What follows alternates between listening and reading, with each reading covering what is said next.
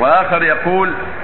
آه، غضبت مرة وكان عندي زوجتين وهما ساكنتين بالدور الثاني وقلت لهما بعد ما ضربتهما التي تنزل من الدرج فهي طالق ومحرمة علي مثل ما حرمت علي أمي وأختي وأنا أقصد منعهما فقط وكنت شديد الغضب ونزلت إحداهما من الدرج والأخرى لم تنزل فهل يقع الطلاق والظهار أم لا؟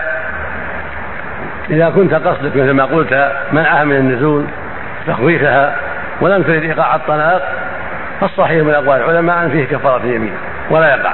على حسب نيته لأن الرسول عليه السلام يقول إنما الأعمال بالنيات وإنما لكل امرئ ما نوى فيقول عليه الطلاق من نزل منكن فهي طالب هذه الدرجة أو محرمة والمقصود منعها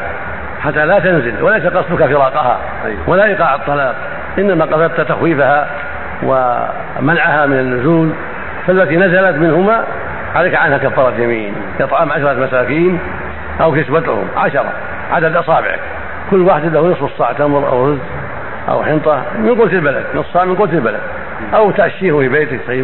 طعام مصلح مطبوخ أو تغذيهم نعم. ولو نزلوا الاثنين يبقى كفرتين أي على كل واحد كفارة نعم.